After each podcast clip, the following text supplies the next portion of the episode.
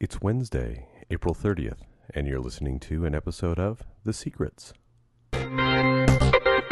Welcome to this podcast of The Secrets, the podcast for anyone who is serious about writing. The Secrets home can be found at www.stormwolf.com. For the next 15 minutes, we'll talk about writing and how to get you even closer to seeing your name on the spine of a book. Welcome back to The Secrets. I know it's been a long time, perhaps an unforgivably long time, since I've recorded one of these podcasts for you. Uh, the reasons for that are many and varied, including a really bad allergy season here, so I was really not happy with my voice. And if you do listen to me on uh, Dragon Page cover to cover, uh, rest assured it's Michael Mennenga's artistry with a board that makes my voice sound good over there. I just haven't been pleased with how it sounds. The other reason is that publishing has changed a great deal. And again, if you've listened to Dragon Page cover to cover, you've heard us discussing a lot of electronic books. But publishing has changed quite a bit for me, very specifically. And I wanted to go into that.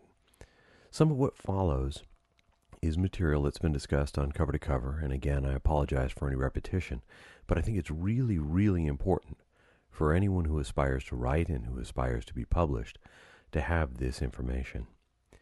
Second thing is that some of this information is going to be really hard to listen to. Publishing, in fact, is in a state of turmoil right now. The good part of it is that for a beginning writer, it is easier to sell a beginning novel than it is for a long term novelist like myself to turn around and sell a later novel. Publishers are having a hard time out there, and I'm going to discuss that in, in a little bit and I'll discuss some solutions of the particular problems. What's going to be important for you as listeners and, and writers who are just coming along, you have to continue to believe in yourself. Even with the roughness in the industry right now, I continue to believe in myself. And Manly Wade Wellman, uh, a, a great writer and a Southern gentleman, and a man who I had the good fortune to know in the beginning of my career, once said, if you give up on yourself, you're just making it unanimous. Nobody else thinks you can write. Only you. So you can't give up. You got to keep going forward. So, what do I want to talk to you about? One of the reasons that I haven't been recording these uh, podcasts is that I've actually been having to work. Uh, in March of last year, I turned in my last book to Bantam. That would be The New World. And I was not given a new contract after that. So this means that for 14 months I've been working without a long-term contract just because of vague and weird ways that things go. I actually have two books under contract. Uh, the clock has just not started on them, uh, which means that I don't have money coming in for them, which means then I'm doing, you know, interim jobs and, and picking up little work here and there. And that certainly is very rewarding. But let me explain to you what's going on in publishing right now and what some of the solutions are and where we're going to look going forward. Right now, paper books are dying. Paper books are sort of in the same situation that horses were at the turn of the previous century. Know, around 1905, the city fathers of New York were greatly worried about what were they going to do to handle all of the horse manure that was piling up. At that time, about 1905, there were over a million horses in New York City. And their big concern was how do we deal with all the manure? And yet, 20 years later, manure was not a problem. And in 1905, they looked at those noisy little cars and they didn't say, hey, you know, there's the solution. This is what we're doing. No, they just didn't see that future coming down the pike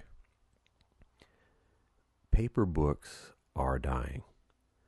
Electronic books are going to pick up the slack. Now, there are going to be tons of you, and, and again, cover to cover listeners have been through this before. Uh, there are going to be tons of you who say, oh, no, no, no, you can't do electronic books, you know, on a PDA or a Kindle or a Sony e reader or the iPod Touch. I, I can't curl up with an electronic machine and decide that uh, I, I like it. It doesn't have the warmth. It doesn't have the feel. It doesn't have the smell. It, you know, it's not the leather covers. It's not the the lurid covers. It's not. It's just not right. We're just not used to it. what you have to understand is this books as we know them, paper books as we know them, are never going to be extinct. No more so than horses are extinct with the advent of cars. But the advent of cars and the internal combustion engine forever changed the face of publishing. It forever changed, excuse me, forever changed the economy of transportation. And so ebooks are going to change forever the economy of publishing. Publishers in New York don't want to believe this, and they don't want to believe it for a couple of different reasons. One, back in the late 80s, early 90s, there was a product called the Rocket ebook. You can probably find copies of them uh, somewhere. It was kind of big, it was kind of clunky, and the people who pushed that item promised uh, publishers, they absolutely promised them the moon. And they didn't deliver. I remember back then talking with those guys because it had a search function. It was a very nice tool and I talked with him about getting into the role playing game industry and getting gaming manuals put on there because those are perfect. You have a search function, those would be great. Uh, the Rocket ebook guys were not interested. They were only interested in the bestsellers and publishers signed up with them. They were promised the moon, and again, that just didn't deliver. And then a little bit later in the 90s, uh, late 90s, you had the whole uh, e commerce crunch. How, you know, Amazon was making tons of money. Uh, all the book publishers said, okay, yeah, you know, this, this electronic commerce is the way to go. We'll get in. They got burned again. So they're a little shy, and that's understandable. But the real reason that they don't see what's coming down the line is this their whole business model, their whole economy is built not on passing stories from authors to readers. Their whole economy is built on passing hunks of dead wood from warehouses through trucks to stores. I don't know if you know this, there is a returns policy. Back in the Great Depression, back in the 1930s, bookstores were not able to afford buying books because they would buy books from the publishers, they would sell them, they would then they would be very cautious about how much inventory they were going to hold. So back in those days, publishers said, and I believe it was Bennett Cerf at Random House. I'm not 100% sure on that. But they said, you know, tell you what we're going to do. You can buy as many copies of a book as you want. And if you hold it for at least six months, give it six months of a chance, and return it to us before 18 months are up, we will give you full credit for that book. So it was a zero risk for them in terms of the inventory. Well, and, and that was a pretty good deal. You know, the six to 18 month window, uh, you could really tell if a book was going to sell. Certainly, if it was going to become a bestseller, it would have caught on by then. You would have been out, you would have been to reorders. That was a really, really nice window. Fast forward into the 50s, and all of a sudden, to get cheap paperbacks into stores, again, in numbers that people could actually buy and would take a look at, publishing changed again. And what they said is these books are returnable. And these books are returnable forever. So, uh, it, and it's very funny. The way the economy of publishing works right now, if on July 1st I sell a copy of The New World, I will not see an accounting of that sale for nine months. And at that nine month mark, I may not get paid for that book because there's always a clause in the contracts called reserve against returns. And that is that the bookkeepers figure out how many, what percentage of these books they think are going to be coming back, and they withhold the royalties on those books just in case those books are in fact returned by stores. So it might be another six months before I would actually see the money from those books.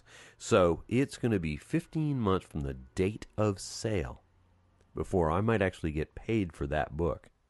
And then forever, I mean, forever, books can be returned. I get royalty statements from publishers on books that have been out of print for four or five years that still show negative royalties because these books are getting returned, which is completely insane. The returns policy, uh, which is really kind of funny, accounts for the fact that for every single book sold in America, two copies are printed. Talk about wasteful. Totally unbelievable. There's another problem with today's publishing, And that is simply this. There was an article last year in the New York Times about this time of year. I think it was May 10th, uh, 2007. And it was in the business section. It was talking about how they try and find bestsellers. And I found two stunning statistics to come out of that. One was that only 5% of a publisher's list makes money. So only one out of 20 books makes money. That one out of 20 books carries everything else. So if you got Stephen King, you're making a profit. And you can afford to publish all sorts of stuff that actually doesn't make money. Well, now think about that. What would a Walmart look like if only 5% of their product line actually made money? Well, the stores would be a lot smaller, or they would remain the same size, and the only things that they would stock are those 5% items. Or perhaps there's a third alternative. You would actually see Walmart advertise products that could be profitable, provided people understand and had a demand for those items to be built up. This is something that publishing doesn't do. It doesn't advertise. You look at book tours, the only authors that they send out on book tours are authors that don't need the book tours. And and when was the last time you had a book heard a book advertised? Okay, maybe on NPR in one of those 10 second spots. But you ever seen a book advertised on TV? Rarely. Very, very rarely. And it's usually some huge item, and they're telling you that it's out there. It's an item you're always going to want. They're telling you it's out there. But they don't advertise things. And this is one of the things that totally bugs me about uh, publishing. If you spend a million dollars as an advance to buy a, buy a book from someone, say Bill Clinton or, or Barack Obama or someone else, then you put the, the advertising budget into that, the marketing budget, to make sure people know it's out so they know to come to buy that particular book. But if you spend only $2,500 to buy a first novel, and that novel is really, really good, and you turned around and you put, say, $5,000 into advertising it, so that the fans of that kind of book would find it, you could sell bunches of copies. You could blow through two or three print runs. And this brings us to the second point out of that New York Times article. Publishers don't have, nor do they want, demographic data on their readers. Now, it sounds insane, doesn't it? Of course it does. Why don't they want that?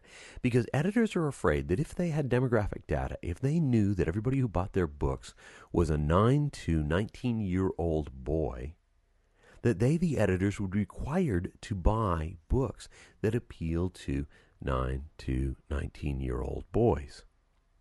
Which kind of makes sense. I mean, if you've got a store and everybody wants Coke and nobody wants Pepsi, you stock Coke, period. But publishers don't want to do that.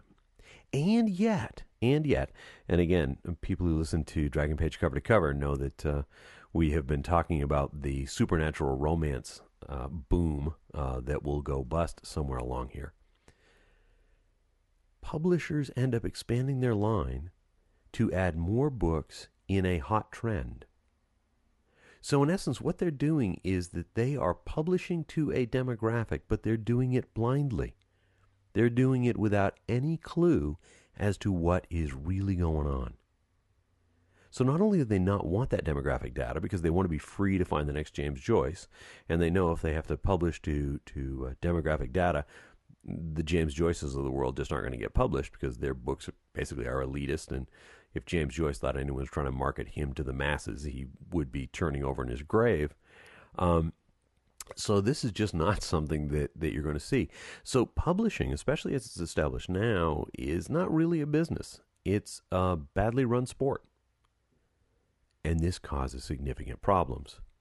So why is it that I'm without a contract right now? Well, one, I'm not the only writer in my situation who's without a contract. But it's kind of interesting. Publishing is reporting book sales dropping off.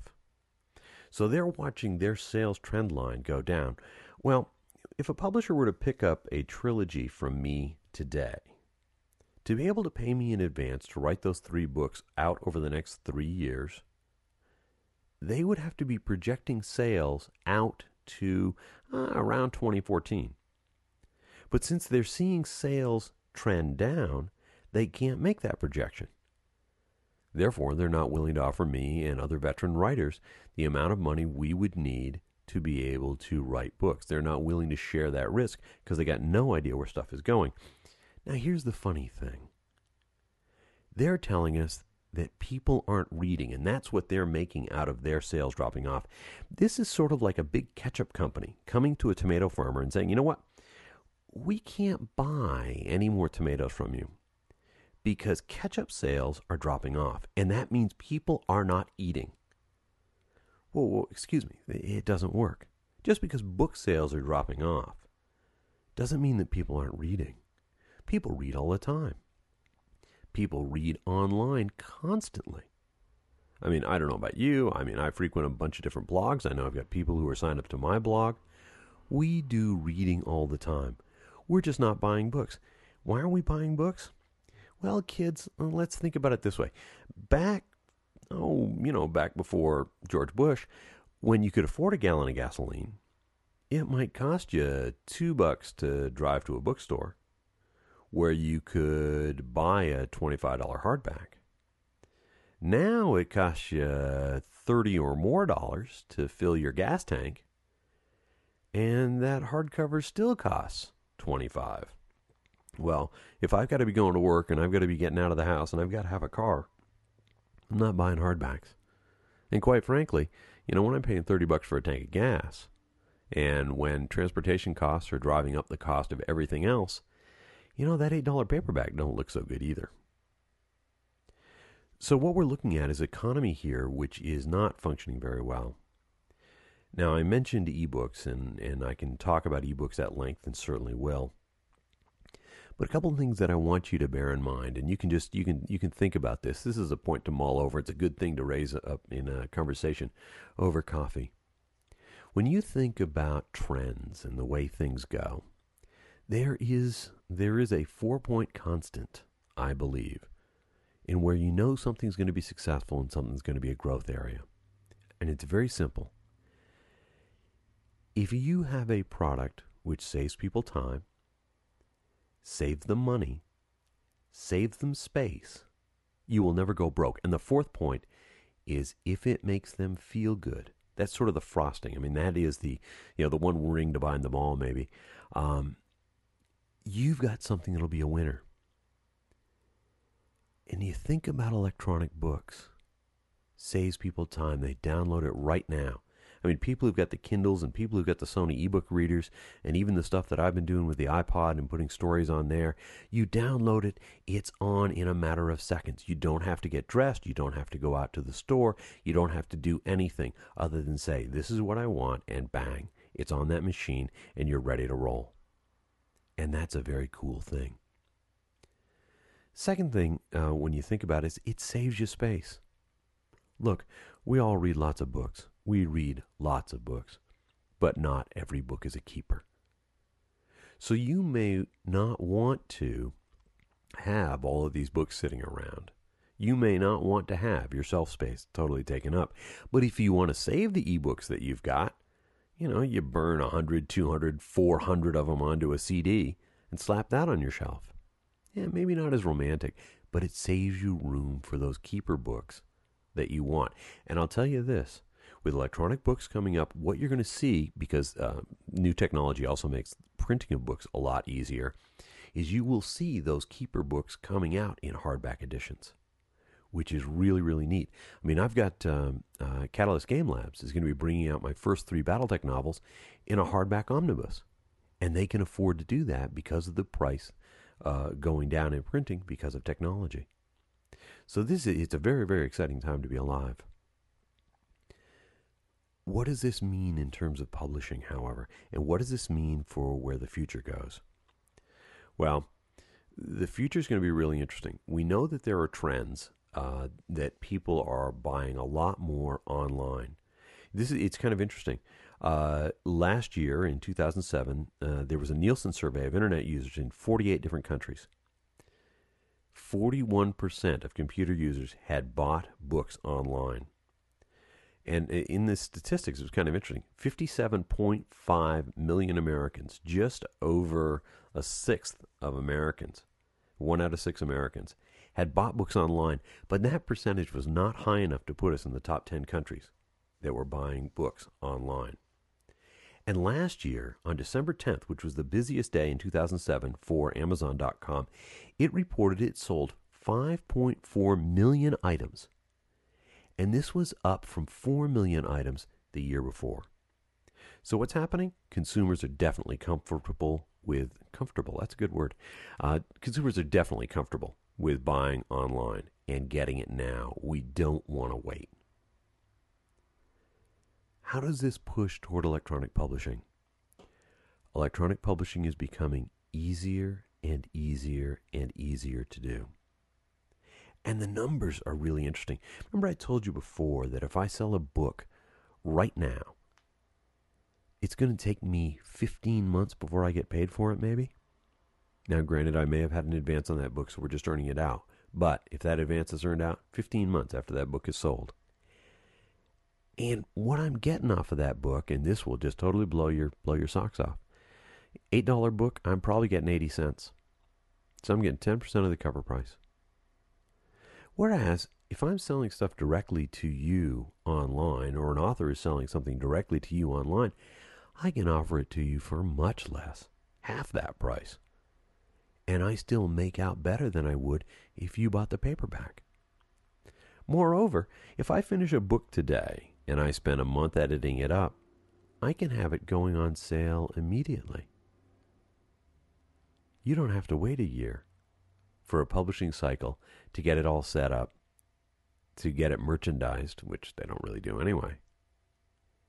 A lot of advantages. Again, save money, give you some speed, and allow you to have some fun.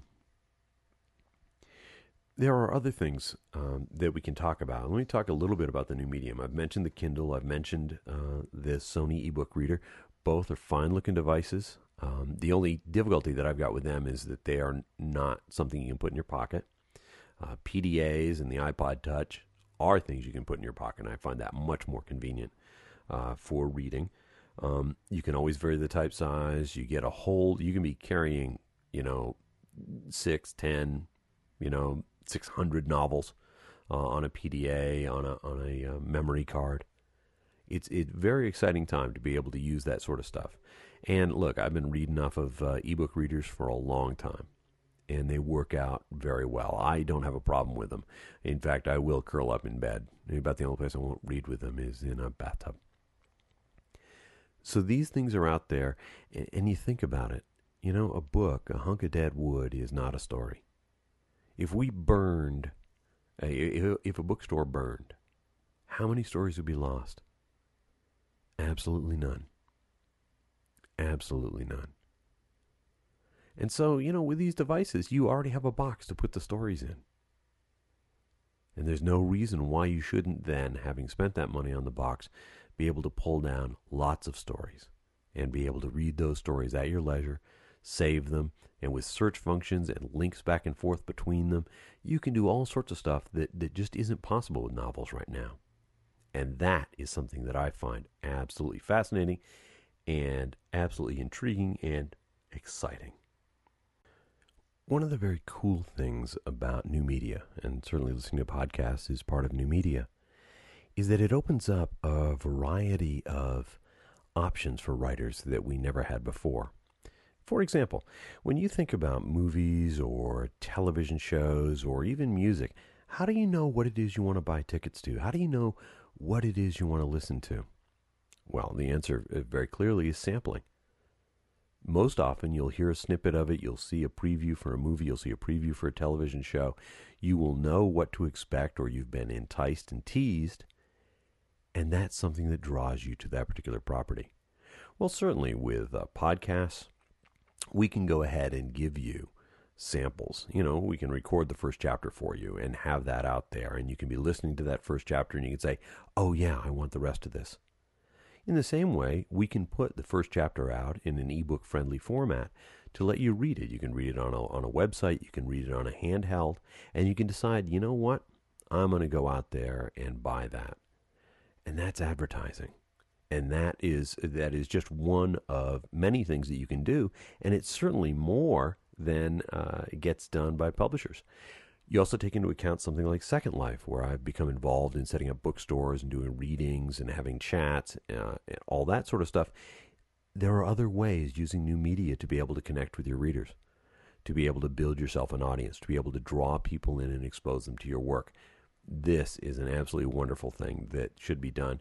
And while some publishers are doing it, they're really not exploiting the medium. They're seeing it as a marketing expense, they're leaving it to marketing people, and it's really an IT experience. And if you don't have people out there to do outreach, it's just not going to function very well for you. But here's the cool thing ebooks are going to reshape the way that we read.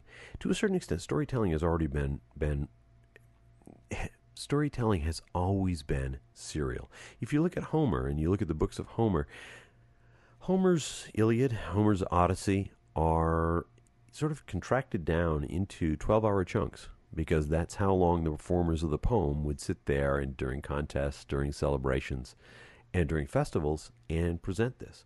So things were episodic. You look at radio shows, you look at songs. When bards were telling stories and they were just singing songs, songs are perforce episodic. You think about Robin Hood and how it was all told in little songs, which have since been expanded into stories. So we're used to episodic stories. Uh, you think about the novels of Charles Dickens that were told in episodes. That was how these things were sold. There are the famous stories about people waiting for steamships to come into the docks in New York, wanting to know what the next installment in the latest uh, Charles Dickens novel was, whether characters had lived or characters had died. It's fascinating. Human beings seem to be wired for episodic stuff. I suspect it may be a reaction to the whole daylight daytime cycle thing, which makes for an interesting science fiction story, I suppose. If you go in the other direction for a planet where the uh, the world doesn't revolve, do people see stories in the same episodic thing, or do they see it just as flowing along? Eh, that's kind of an interesting idea. The uh, so serial fiction, I think, is going to be something which comes back and comes back very strongly, where we look at good characters, we look at them growing, um, matter of fact, on uh, stormwolf.com, one of the things, two things, two items I've actually just added to the store. Yeah, this is the plug part of the program. One is a guide to writing serial fiction. It's a guide to how you set up series, how you develop characters, what are the things you want to look for, how you go about plotting, what you are going to do to make it uh, attractive, to make it compelling, to draw people back in. Second thing which I've got out there, which which works in conjunction with this, um, aside from the fact that you can subscribe to the newsletter, and I'm going to be dealing with a lot of these issues as we go forward because I'm exploring this stuff at the same time that you guys are. Is I've uh, started to take back issues of the secrets and just group them together. And the first grouping that I've got is the world building. I had a, a, series of about 13 different issues where I dealt with world building. And so I've got all that in one particular set and that sells for 20 bucks. The serial fiction guide sells for 20 bucks. I also have the rules of writing which sell for 20 bucks. So you can get those and these are very concise guides that say, "Okay guys, this is how you do this work." And I think the serial fiction one is going to be especially uh, especially important both whether you go the traditional route in publishing or you decide to tend more toward online or best and this is certainly what I advocate. This is what I'm looking at Try and do both things. Now, how do I mean serial fiction then becomes important? Well, let's say you've done a novel, but you've got some backstory or you've got some side stories that are going on. You can deal with that backstory and those side stories as shorter stories, which then you publish off of your website. And you get readers to buy. You get read, or you put some up for free as samples, so that they go, "Oh, this character's cool. I'm going to go and I'm going to read the novel now." very exciting and a very great way to be able to go ahead and actually merchandise what you're doing. It's a it's a very cool thing, and I, am very much looking forward to that. As well, Dickens shows that people will come back for serialized fiction. You know, so uh, one of the things I'm doing is developing a couple of different worlds, a couple of different storylines to be able to be putting brand new material out there. And look, you know, if I get three stories into a line, uh, and readers are not interested in that, but they're interested in another line, well, you know, this the, the first line may go a little bit into hiatus. and the other line will pick up speed. Or I'll begin to develop brand new products that will go ahead and will drop in there. Another aspect of new media is going to be that the lengths of stories are actually going to change. And an intermediate length story really is going to open up in terms of a market. One of the things that you have to think about is that people, when they're reading off of these devices, are probably going to be reading on commutes. They're going to be reading on planes. They're going to be reading before they go to bed. They're going to be snatching time here and there because we've all become very, very busy. So I'm looking at half hour to three quarter hour chunks, yeah, half hour to an hour. Because I think that that's going to be critical. I think that that's a good commute time, a good commute length. So, what does that mean? That means stories that are somewhere between 6,000 and 10,000 words long. You know, most anthologies, uh, the upper limit on stories is about 6,000 words. And some editors will let you go longer, and I generally do. But, but you're looking at about 6,000 words. And 6,000 words is just around a half an hour's worth of content, which again is perfect for a lunch hour, is perfect for a commute. So you get serial stories, they break down into those chunks. You've got people who are going to be coming back again and again and again to be able to get content. Another thing which is really cool, and I'm very much looking forward to this, is that the shorter length and the fact that we can sell direct means all of a sudden there are opportunities that open up for writers to do collaborations that we could never do before. I mean, I've already started talking to some of my friends in the business and co-plotting stories that we can do together. Where, uh, say, you know, chapters one and three would appear on his website, chapters two and four would appear on my website. We get to cross pollinate our audiences, which is really cool. Hopefully, you know, we'll sell a lot of stuff. But the most fun is I get to play with some of my friends where we couldn't do that. I mean, if we wanted to collaborate on a short story, there wouldn't be enough money in it to make it worth for either one of us to do that sort of thing. And if we were going to collaborate on a novel, boy, that brings with it all sorts of contract problems. Whose agent is going to handle it? Whose publisher is going to handle it? It all gets very, very weird. So now we can do fast and dirty little stories. We can also do virtual anthologies. You know, I can say, hey, look, I've got a story about vampires. Do you have a story about vampires? Okay. And so we just do some links in between our, our things and say, here's my vampire story. Here's so and so's vampire story. Here's another one. Another author sees that and says, oh, yeah, yeah, I got an idea for a vampire story. Can, you know, can I hop on? So sure. So we have all of these stories in sort of this virtual anthology, which can go on forever. And that's a very cool thing. And again, is a way for us to be able to market our work back and forth, a way to draw an audience to what we're actually doing. Another thing is, you know, this uh, I talked a little bit earlier about the supernatural romance trend and the fact that I expect it to go boom. I expect it to go boom because when you have to publish four novels a month in that particular genre, and you have to fill those four slots, and you in a, in a month when you only get three really good books, you take the next book, the next closest book. You know, let's say you've got three A minuses. The next closest book is a C plus. That C plus wins the lottery and gets into that slot. Well, readers who want A's and A minuses get a C plus book. They become more picky. They stop buying sight unseen. And that whole thing collapses. And yet, that doesn't mean that the readers for those things have gone away. It just means they're disgusted. But you can benefit off of that because you can sit down and write your own stories and they can have them now and they can seek you out. And and a publisher doesn't have to decide, you know what, the risk on this particular book is too high. I'm not going to publish it. It will have too small an audience. Because for them, what is too small an audience for you is is wonderful. Look, if you're selling short stories for two bucks, and that's uh, the way my marketing on the website goes is, is very simple.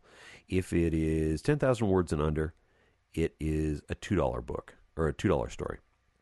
If it is, you know, 10,001 word up to 40,000 words, it's $3. Over 40,000 words, which is, you know, well past novel or is considered novel length, uh, over 40,000 words is 4 bucks.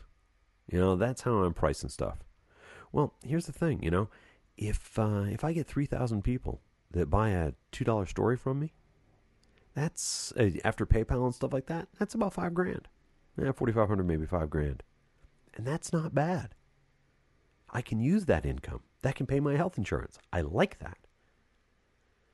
And this is something that enables us to do. And, you know, what are you buying for $2? You're buying a half an hour to an hour's worth of entertainment. I mean, basically, for a story that will take you an hour, I'm going to charge you the same thing that iTunes will charge you for a 44 minute uh, television episode. And I think the bargain uh, is, and the bargain and the cost, I think, are, are, are really good. You get value for value. And so this is a really exciting thing which is going forward other things which are really, really cool. I did a story uh, set in a fantasy world, and I did one of those poems that was a song. You know, we've all seen them. You see them in italics in the books, and you always wonder what they would have sounded like. Well, I got a friend of mine to record the song. He actually wrote the music and he recorded the song.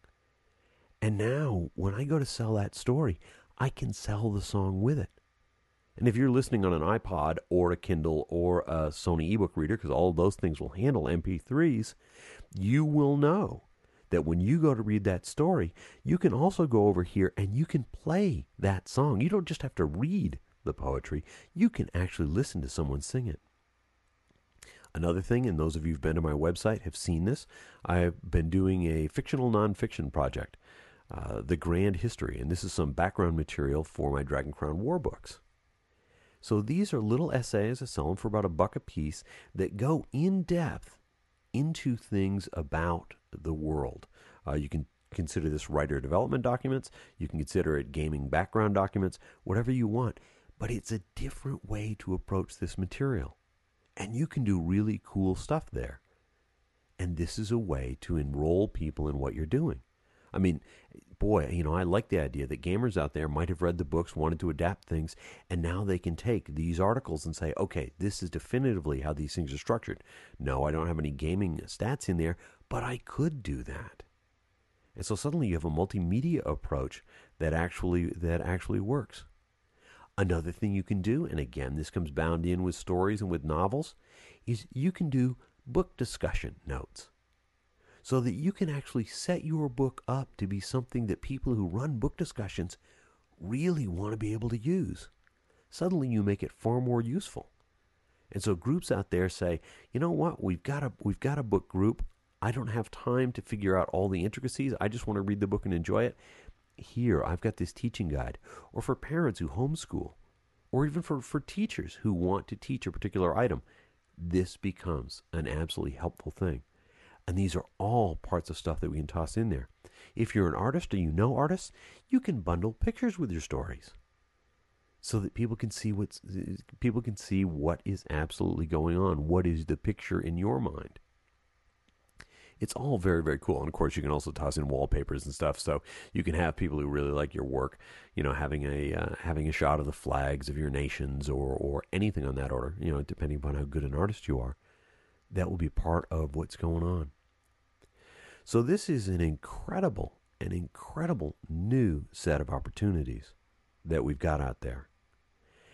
And the reason that you got to embrace these opportunities is because this is how the world is changing.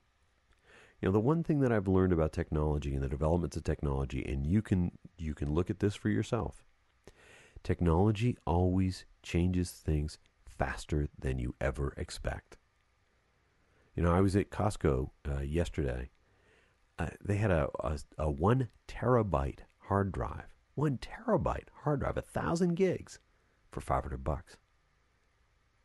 You know, people are giving away two gig thumb drives. It's absolutely incredible. And on that two gig thumb drive, you could store, oh, I don't know, 2,000 volumes. You just think about that. You can take your entire library and on three of those thumb drives have your entire library and room for so much more. And this is the direction things are things are moving. And so you have to be aware of that. And you have to start looking. By all means, continue your novel. Write the books that you want to write. Look at moving into the future and, and look at, at having publishers publish your books but also develop the ancillary material. Develop the background stuff. Have someone do the songs. Make all of these things available because if you're waiting 15 months to get money back on a book and you've got diehard fans who are willing to pay you two or three or four dollars for other stories what the heck? You know, if you think back to what it was that we really, really do, 300 years ago, not before the printing press, but 300 years ago, uh, back before mass literacy, we were the bards. We were the entertainers. And that has never gone away. Sure, people who sell books and publish books get away from that and they forget it. They think it's all about the paper. It's all about the stack of books sitting in a bookstore. It's not. It's about the story. And that's what we control. And that's what's so exciting about this. All of a sudden, if you think about published books starting from about the 1840s up to now, we suddenly had an intermediary inserted there, the publisher, who was the person who stood between us and our audience. Not anymore. We get to go direct. We get to give them value for their money. We get to develop our patrons and have them work for us. So I'm going to be starting to do more with the secrets. But I want all of you to look at embracing the coming revolution. I'll talk more about serial fiction. I will talk more about uh, putting together stories, all the stuff we've been talking about, because good writing and good storytelling is still the soul of what goes on. I mean, face it. In the coming in the coming days, anybody who can create a PDF is going to consider himself an author. You want to be a storyteller, and if you stick with me and you work with me, I will tell you how to do that, and I will show you the ways that you can succeed by going direct, and uh, do my best to help you be able to publish by traditional publishing. But you want to keep your eyes open. You want to be looking at the future, because for writers, it may look grim right now, but you know, this is the dawn of a new day and it is not going to get better. I mean, it is just going to be fantastic for us because we will be able to reach out to our audience. We will be able to turn out those stories that we really, really like, and we will find people out there who like them too. And that's the way that we're going to be able to make a living and be able to continue telling stories. I'm sorry that uh, I've gone on for so long here, but I'm really passionate about this. Uh, I've spent a long time over the last year thinking about this, looking forward, and, and doing a lot of different things to set myself up to move forward. And I really do want to share that with you because you know it is part of part of my mission. It's part of what drives me to do this podcast to make sure that you guys can succeed. You know, it's plotting a new course, but success has always been a moving target. And I know you guys can do this. I know I can do this. I know that we can change things and we can benefit from the change as long as we open our eyes and we keep pushing forward. Uh, this is Michael A. Stackpole, and obviously, this is The Secrets. Uh, thanks very much for listening. Please visit www.stormwolf.com. Uh, you can get free sample issues of The Secrets there. You can see the fiction that I've been uh, uh, been putting up, and uh, hopefully you'll buy some of it. You also can see the guides to writing and see uh, as as we go on week by week. There'll be more of those compilations of the secrets, as well as other material coming out, and some really exciting stuff that I'm looking forward to announcing and, and unveiling as we go forward. See. I think uh, just in you know the other plugs, uh, the New World came out a year ago in July is when the mass market paperback for that is coming out. So if you've been waiting on that to get the whole series, just remember it's the Secret Atlas, then Cartomancy, and the New World. Uh, I heartily recommend them. Uh, people have been saying really, really good things about those books, which makes me very, very happy. Uh, if you want to come and discuss this stuff, go to my website at stormwolf.com. You will see uh, a number of posts about Second Life. Uh, I'm not really good at doing forums, but in Second Life and live chatting, usually on Thursday nights. Uh, I have office hours starting at uh, 6 o'clock uh, West Coast time, so it'd be 9 o'clock Eastern time. Uh, that's in the United States. And you can come, you can visit Third Life Books. So just go in and do a search on Third Life Books. You can come visit, enjoy the discussion. We talk about everything from writing to the world. Uh, it's just great. We got a really cool community there. All the guys from Farpoint Media are, are there. Um, they stream their shows live uh, though we don't do cover to cover live. Uh, we haven't streamed that in yet, uh, but uh, that may be coming down the line. But you are more than welcome and really encourage you to come in. Uh, Second Life is a lot of fun. It's basically chat with a graphical interface, uh, and it gets to be really, really cool. And my partner, Cassie Claiborne, and I have put together a really neat place to come hang out. So come on and join us. Uh, it's very, very cool, and we're setting up a community. We have a writer's workshop. Uh, again, we have classes. Um, it's really cool. So uh, come on out and do things. This podcast is copyright 2008 by Michael A. Stackpole. I will be back relatively soon, hopefully around a fortnight. Um, you know, we'll see. And I'll be bringing you more stuff, more news about the battle, and more things about how we can get you closer to getting your name on the spine of a book or your name on a file which goes into somebody's ebook reader and makes them very, very happy. Thanks for listening.